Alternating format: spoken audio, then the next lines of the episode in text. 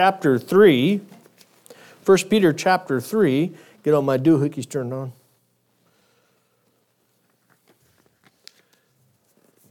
As we're journeying through 1 Peter, we're going to be looking at just two verses today. In 1 Peter chapter 3, verses 8 through 9. And Peter writes, under the inspiration of the Holy Spirit, finally, all of you have unity of mind, sympathy, brotherly love, a tender heart, and a humble mind. Do not repay evil for evil or reviling for reviling, but on the contrary, bless. For to this you were called, that you may obtain a blessing. Having already prayed, I just want to get right into it. You know, this morning, as I said, we're going to continue our series in 1 Peter chapter uh, 1 Peter, and we've been examining over the last few weeks the sub theme within Peter of submission to authority, starting in 1 Peter chapter 2, verse 13, where Peter has addressed how we are to conduct ourselves in relationship to government, how we are to conduct ourselves in relationship to our earthly matter, masters in our employment, how our wives are to conduct themselves in relationship to their husbands, and how husbands are to conduct themselves in relationship to their wives. And so now Peter finalizes this sub theme, this segment that he has been addressing since chapter 2. The, and he addresses the final area in which we are to show proper Christian conduct. And it's within ourselves as a body of Christ, but also with others that we encounter as we sojourn through this life. You know, the title of my sermon this morning is Proper Christian Conduct That Blesses. As believers in Christ, we are called to do a great many things. We are to seek the kingdom of heaven and not the things of this world. We are to be in the world, but not of it. We are to renew our minds with the purity of God's Word. We are to be about our Father's business and not our own. And we are called to project and imitate our Lord Jesus Christ and be a witness for Him. And this includes our conduct within and outside of the church. Now, we are called to do this to bring honor to the Lord, glory to God, but also to live a life that is blessed. In that we bless others and that we too receive blessings. For when we live in accordance with the precepts of God's Word and we're obedient to God's Word, blessings flow to us and to others. So this morning we're going to examine proper Christian conduct that blesses others and ourselves. And so Paul or uh, Peter Peter starts with verse 8.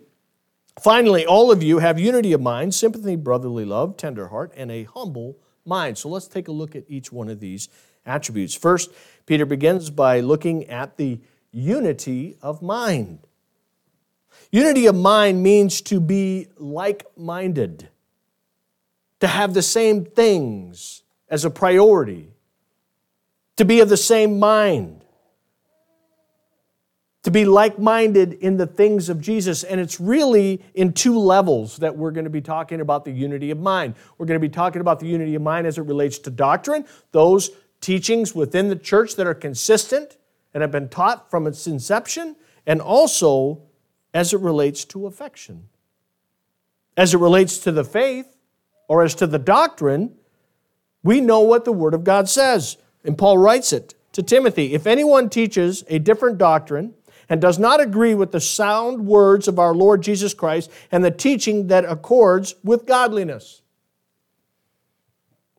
You might have heard this expression before. I've said it many times. You've heard it uh, from Nigel as well when he was here as well, and you've heard it even before that that it was reported to have been said by Augustine that in the essentials we are to have unity. In the non essentials, we are to have liberty. And in all other things, we are to have love for one another. So, what are the essentials? let's take a look at them. The first one is there is but one God who is infinitely perfect, existing eternally in three persons God the Father, God the Son, and God the Holy Spirit. I'm not going to spend too much time on these because these are sermons within themselves. We also believe in the foundation of who Christ is, that he was true God and true man. He was conceived by the Holy Spirit, born of the Virgin Mary. He died upon the cross and rose again. And he now sits at the right hand of the Father, interceding on our behalf, establishing his kingdom of righteousness. We also have the Holy Spirit. The Holy Spirit is not a power unto itself, it's not a movement. He is a person, a divine person of the Trinity. We have the Bible, the Old and the New Testaments, inerrant, as originally given, inspired by the Holy Spirit. And it's the complete revelation of His will and the salvation of men. Then there is man. We, realize, we, we believe that man was once created in the image, is created in the image and likeness of God, but due to sin has fallen and is in need of redemption. Which brings us to salvation. And that salvation is by grace alone, in faith alone, in Christ alone. For salvation can be found nowhere else. And that we know that the church, the Catholic Church, which means universal, notice I didn't say Roman Catholic, I said Catholic Church, which is universal, is made up of those who have placed their faith in Jesus Christ. You might have heard me refer to that as the big C. And then we have the return of Christ. The imminent return of Christ, which we expect every day and to be prepared for. These are the foundational principles of our faith. These are the pr- foundational principles that I have in common with my brother over at, at Northland Harvest Church and Eric Burdick. The same ones that I have with, with uh, Pastor Bill at Calvary Chapel and many other denominations that gather together under the Minot Evangelical Ministry Association. We all have these things in common. They are foundational principles, they are non negotiable. And they are taught by Jesus and Paul and Peter and others in the Word of God. And this is the doctrine that Paul is talking about. So then, what are the non essentials? The non essentials are those elements that derive from the essentials, but are more about practice and methodology. You know, I have brothers and sisters in Christ who don't believe what I believe. I'm kind of on the conservative bent when it comes to theology. And we don't always agree on the non essentials. I was having a conversation with a brother in Christ this week, and we were talking about tongues. And we don't agree on tongues, but we love each other and we can worship together. And we agree on these foundational principles. We don't always agree with roles of women and men in church. You can go to various different churches within the Minot Evangelical Ministry Association, and you'll see various different roles that women and men have in those churches. But we hold to the foundational principles.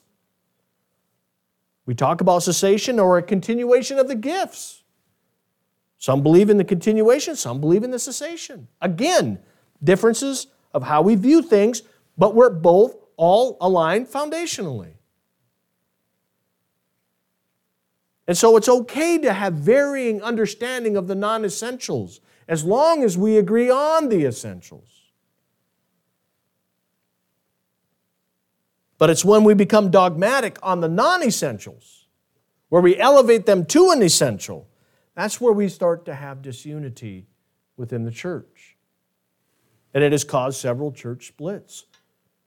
Christian Missionary Alliance has been part of several because of that.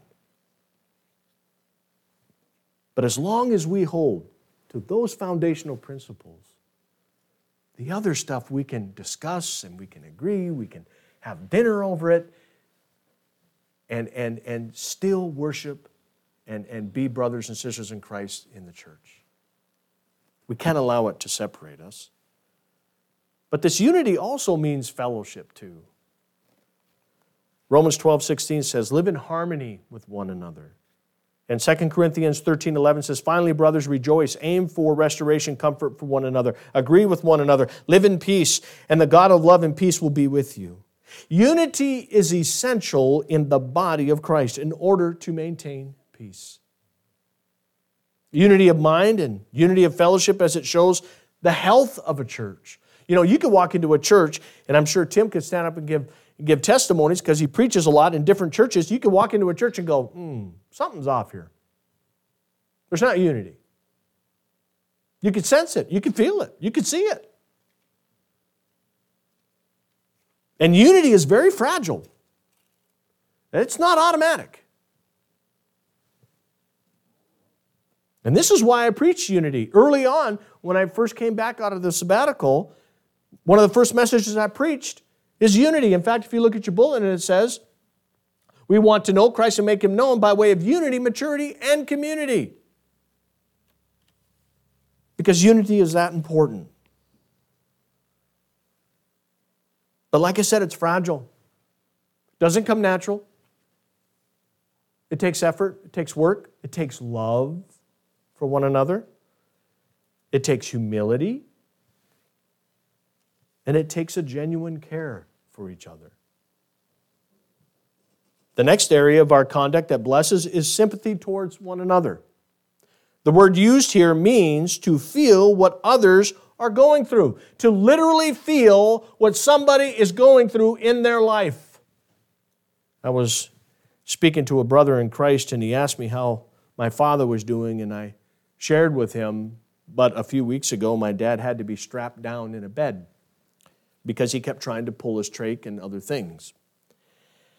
And I was just explaining that to him, and, and I could sense the sympathy in his heart for my father. He could feel what my father was feeling. By sitting in a bed, just think of it being in a bed for 30 minutes, just 30 minutes, not being able to move your arms to do anything or communicate anything. And I could tell, I could see it in him. And it was a genuine care. Well, that's what sympathy is. If one member suffers, all suffer together. If one member is honored, all rejoice. 1 Corinthians 12 26. Here's Hebrews 13 3, which is kind of kind of interesting here. Remember those who are in prison, as though in prison with them. That's sympathy. And unity can't exist without sympathy for one another. It simply can't. Now, some of you might say, I have a hard time with sympathy. I have a hard time with empathy, which is a related term. I can understand that. But here's how we become more sympathetic. Here's how we become more empathetic. The first is we need to pray to God to give us the love for others. Lord, show me how to love them as you love them. Give me the strength to love them. You know, one of the verses that's often quoted, and I think it's misquoted, is when Paul spoke to Timothy. He said, You did not get a spirit of fear, but a spirit of power and of love and of a sound mind. When I started studying that scripture and I started to understand what the power of love was it was that God is going to give you the ability to love people that you normally can't. God empowers us to love others. And that's the start of how we are to be sympathetic with others. But also, and probably as important, in order to be sympathetic and also to be empathetic from a pure heart, is you have to set aside yourself. You have to take yourself move it off to the side, and be focused on the interest of another. In fact, Paul wrote that in Philippians. He says, Look out for other people's interests more than your own. And the third way is we open ourselves up. We open up our hearts. We open up ourselves to others. You know, we have, and we're going to have more of them, we're going to have fellowship dinners to help bind us together. And the purpose of those fellowship dinners is yes, to eat and have cheesecake, but also for Josh to talk to Courtney, for Doris to talk to Kathy, for Ricole to talk to, to talk to Jody and for Jason and Allie to talk to, to Adam and Kim. It's to get to know each other. The best way to be sympathetic and empathetic towards one another is to know each other. And, brothers and sisters, if you don't know somebody in the church, get to know them. Call them. Want to have lunch? Love to hear what you do. We are a small church. Now we're not we're not a mega church, so that would be kind of difficult, and they'd try to do it with cell groups and all that other stuff, right? But we're a small church, we're a small family. There's no reason why that shouldn't happen. And when we do, because I've known that brother sitting back there in the wall, he's sleeping right. Todd? Okay, thanks. He, I've known that man for many, many, many years. And because I'm guarded and he's guarded, slowly those walls came down as our friendship matured. And guess what? When his father was dying of cancer, and now my father is dying of cancer, I can feel that sympathy and that care.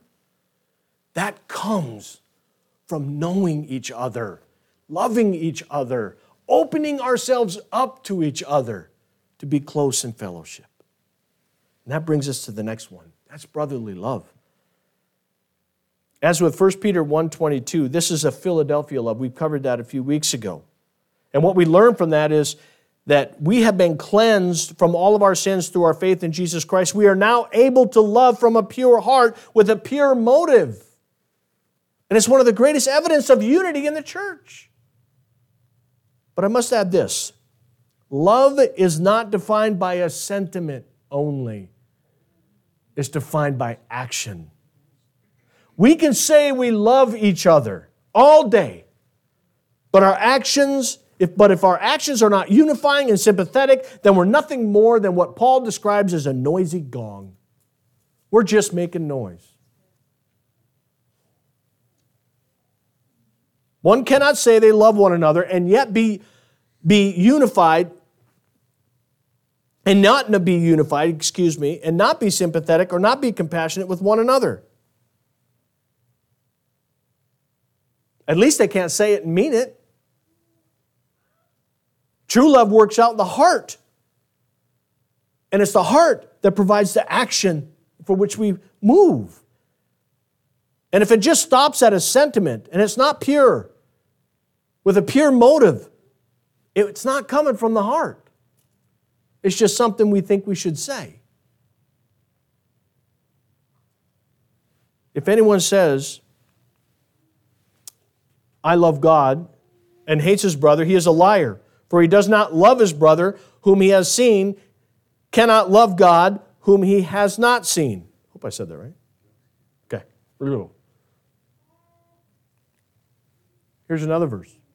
By this, all people will know that you are my disciples if you have love for one another. Another thing that you can walk in those doors of that church and either see or not see. Because love is external.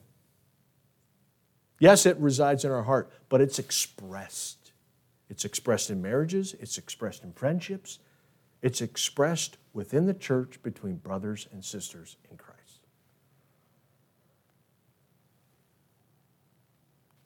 Another one is a tender heart. Now, this word that Peter uses here is related to compassion and sympathy, but instead of feeling, as with sympathy, it calls us to take action in sympathy, to take the next step, to do something about what you're feeling in your heart for that person.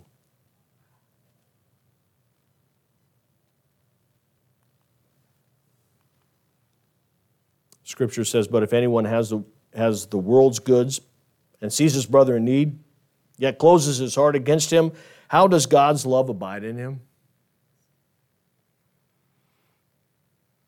Darla has to temper me a lot in this area. And it's not because she doesn't want to give, but there's a difference between a tender heart and a sympathetic heart. A tender heart is one who is sympathetic and empathetic via wisdom. A sympathetic heart, or a soft heart, excuse me, a soft heart is one that just freely without any kind of hesitation. Now, some of you say, well, isn't that how we're supposed to give? Yes, but you have to be wise to know when you're enabling. And a tender heart is wise to know when it's enabling and when it's truly helping.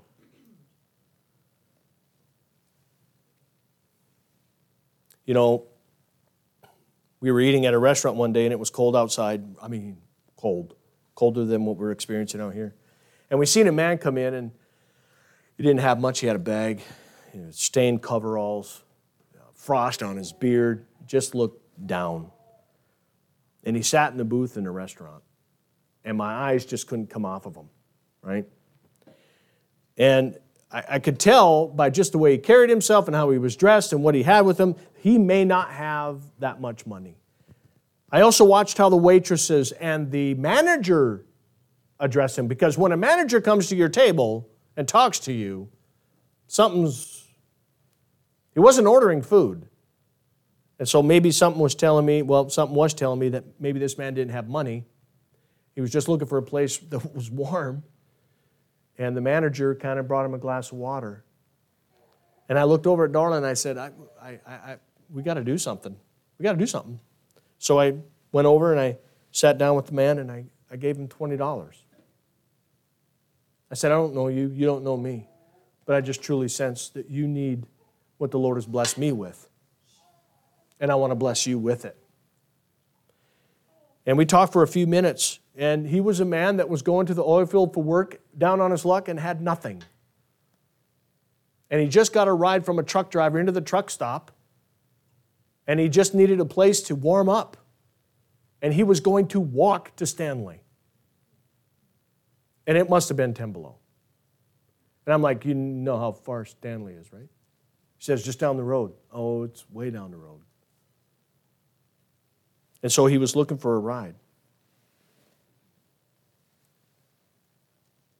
And the manager staff at that restaurant, I just was blessed by because they let him sit there. They gave him water, and then they brought him food. That's a tender heart.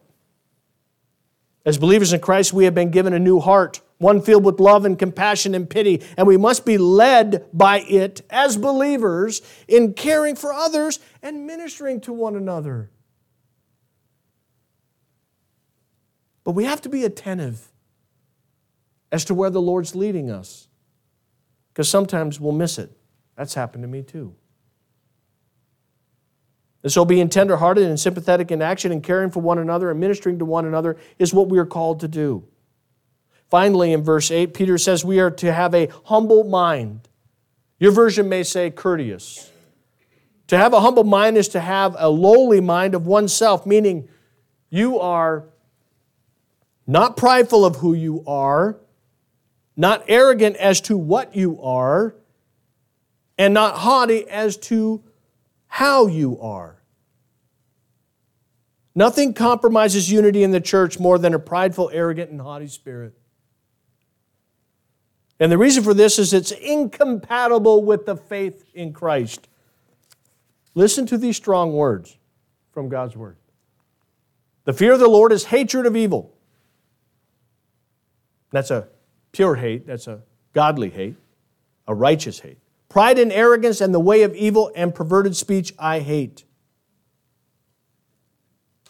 Everyone who is arrogant in heart is an abomination to the Lord. Be assured, he will not go unpunished. These are strong words from God's word as it relates to pride, arrogance, and haughtiness. They shouldn't be a part of who we are. Now, there can be no unity when these exist, and here's why because pride always strikes out on an independent line. It's not about unity, it's not what it's about.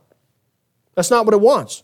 There can be no sympathy because pride is steeped in selfishness. There can be no love as haughtiness or a haughty spirit loves itself at the cost of others. There's no tender heart because a desire is for itself and not others, speaking with pride. And there is no humility because pride, haughtiness is not of a lowly mind. It's of an elevated mind, it's of a superior mind. I like what D.L. Moody says. He quoted on humility A man can counterfeit love, he can counterfeit faith, he can counterfeit hope, and all other graces, but it's very difficult to counterfeit humility. Here's something the Lord gave me. True humility goes unnoticed as it does not draw attention to itself. Therefore, a test of humility is how one responds in being unnoticed. So, within these verses, just verse 8, Peter provides us with a proper conduct that blesses, that is unifying, that is sympathetic, that is loving, that is tender, that is humble. Now, in verse 9, Peter identifies that which we ought not to do and what our response should be in the face of it that brings about a blessing to others and to ourselves. So let's take a look at verse 9. And he says, Do not repay evil for evil or reviling for reviling, but on the contrary, bless, for this you were called, that you may obtain a blessing. The first thing Peter says is prescriptive, meaning this is a commandment. And it is a commandment not to repay evil for evil.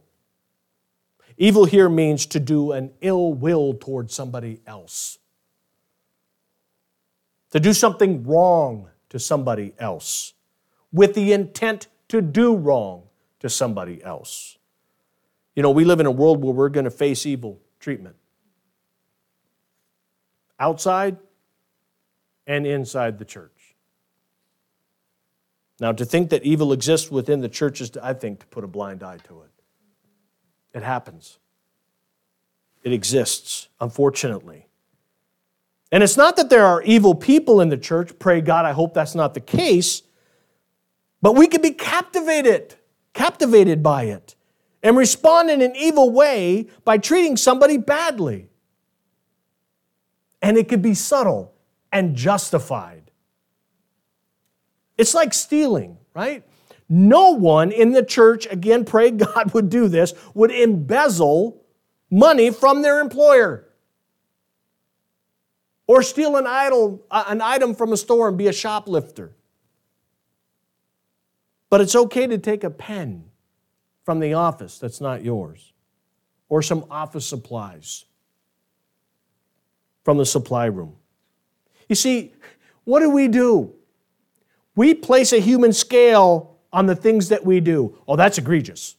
Uh, that's okay. That's really, really bad. That, I think I was entitled to that.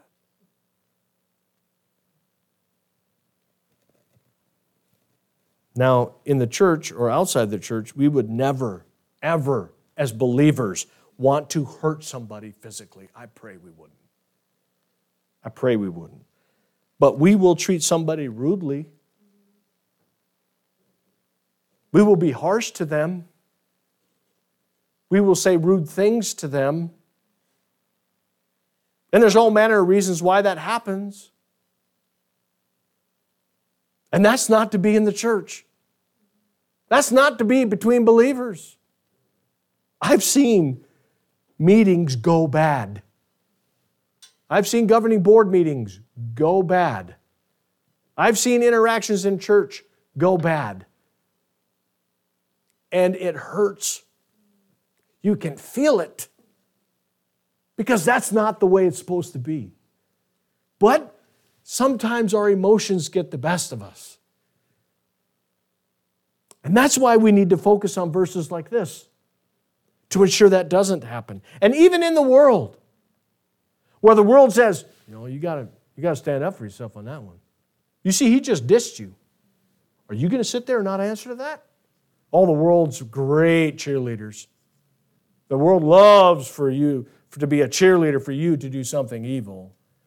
And there are times when you kind of feel like, yeah, yeah, you do have this coming. And I'm, well, I'm going to get you.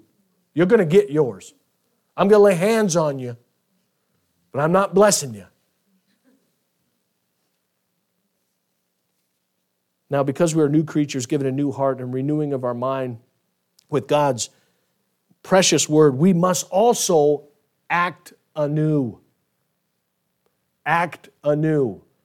When Christ came into my life, my trajectory changed as to how I act, how I thought, how I did, what was priorities, what was not priorities. as, de- as depicted by the Word of God.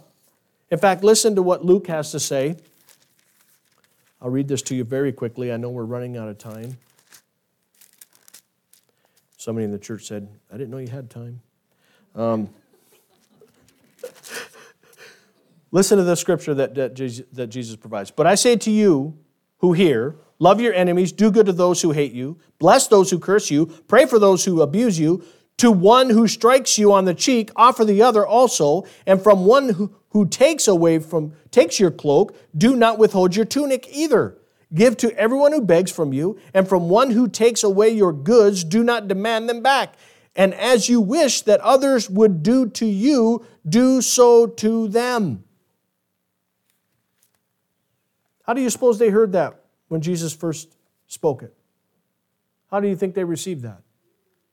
Hmm? How, do you, how did you receive it the first time you read that? Hmm? How are you receiving it now? Did you have a situation this week where you didn't turn the other cheek? You found yourself returning evil for evil? I pray that doesn't, but when it does, praise God, we have a loving and caring and forgiving God but remember, reconcile with ever whom you did that to. Because you have to salvage that witness. Read again what Peter wrote Do not repay evil for evil. As children of the Most High God, we are called to holiness. We're called to righteousness and to abstain from everything that is evil. That means anything contrary and working against God. This theme of Peter in that we are to live holy lives as we sojourn through evil in a hostile world. That's why we're listening and reading and examining what Peter is saying. How do we do that? But additionally, we're not to rival or return insult for insult. Not only are we to watch our actions, but we are also to watch what we say in response to what is said to us.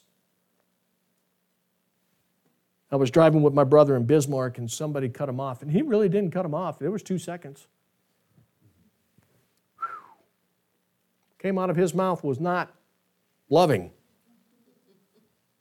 But we do that, don't we, sometimes? In our little secure Iroquois, right, where we live, oh, it's good to point that, hey, hey! Right? And we say things that we don't mean. I was once told that when you respond to somebody in kind, that means they own you. They control your emotions. They know what they can do to trigger a response. And they love doing it. Don't be owned by somebody else. Don't respond in kind.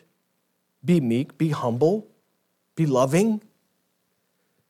And you know, it takes spiritual discipline to hold one's tongue. You got a tongue that long? I think we all do. It takes strength to not chide back. You see, it's easy to throw it back. That's nothing. In fact, you'd be surprised how good you really are at that.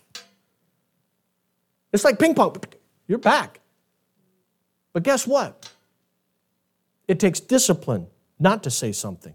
It takes strength of character not to throw it back, but to say something that is seasoned with the gospel, meaning we are to always speak in the manner of building people up, not tearing people down. In Ephesians 4:29 it says, "Let no corrupted talk come out of your mouth, but only as such as good for building up, as fits the occasion, that it may give grace to those who hear." That's your seed. So then how are we to respond? We're to bless. We're to bless. I got an interesting for, story for you. Here's two old guys. You might recognize them, at least one of them. One is Charles Spurgeon, the other is Joseph Parker. Now, look at that guy on the left. I think he can rock that hairstyle today. But anyway, Charles Spurgeon and Joseph Parker had both churches in London in the 19th century. On one occasion, Parker commented on the poor condition of children admitted to Spurgeon's orphanage. It was reported to Spurgeon, however, that Parker had criticized the orphanage itself. Spurgeon blasted Parker in the next week from the pulpit. That surprised me. That attack was printed in the newspapers and became the talk of the town. People flocked to Parker's church the next Sunday to hear his rebuttal. He said, I understand that Dr. Spurgeon is not on his pulpit today. And this is the Sunday they use to take an offering for the orphanage. I suggest we take that love offering here instead. The crowd was delighted. The ushers had to empty the collection plates three times. Later that week, and all that money was sent to the orphanage. Later that week, a knock was made at Parker's study. It was Spurgeon. You know, Parker, you have practiced grace on me. You have given me not what I deserved, but a blessing. You see, we can all be captivated, even the great Spurgeon. But notice what Parker did in response. He blessed them. He didn't retaliate. He blessed them. And as a result, the children were blessed. And as a result, Joseph Parker was blessed.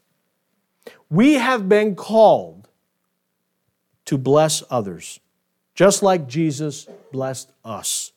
We are to bless others with right conduct.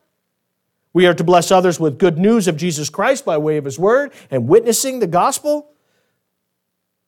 Our conduct and our speech is not to, to, is to bring a positive witness to Christ and glory to God. That's how we are to live. It's that simple. And when we do this, we will receive a blessing from the Lord. Now, what is that blessing? Well, I'm going to talk about that blessing next week and what we receive when we follow what Peter is prescribing this morning. Brothers and sisters, we have been called to live a life of Christ that brings him honor and glory to God the Father. We have all come from varying backgrounds. We have all come from various religions and experiences and called, but we have been called to live in unity and in love. Within these two verses we examined this morning, Peter outlines the proper conduct we are to have with each other within the church and outside of the church. And that it brings, that brings honor and glory to God the Father. But it is also conduct that blesses others and blesses us in return. Allow me to repeat something I said earlier and often. Actions speak louder at times than our words. Let us then act in unity. Let us be sympathetic to one another. Let us be loving to one another. Let us be tender hearted, acting on the, benef- on, on, on the needs of others. And let us be humble with one another's, not elevating ourselves, but understanding who we are in Christ. Because when we do, we will be an effective witness for Christ. We will effectively minister to one another. We will effectively have a unifying church, and we will be a great witness in our community. Let's pray. Father God, thank you for your word this morning. We thank you, Lord, that it challenges us. It challenged me when I was writing it. And so, Father, I just pray you have given us the prescription, Father, of proper Christian conduct that blesses and brings peace. And so, Father, I, we just come before you now, after hearing your word, praying that this week we would meditate upon it and that we would live it, and that we would call upon you to empower us to do it. And we thank you for that. In Jesus' name, amen. As the first of the month, or the first Sunday of the month,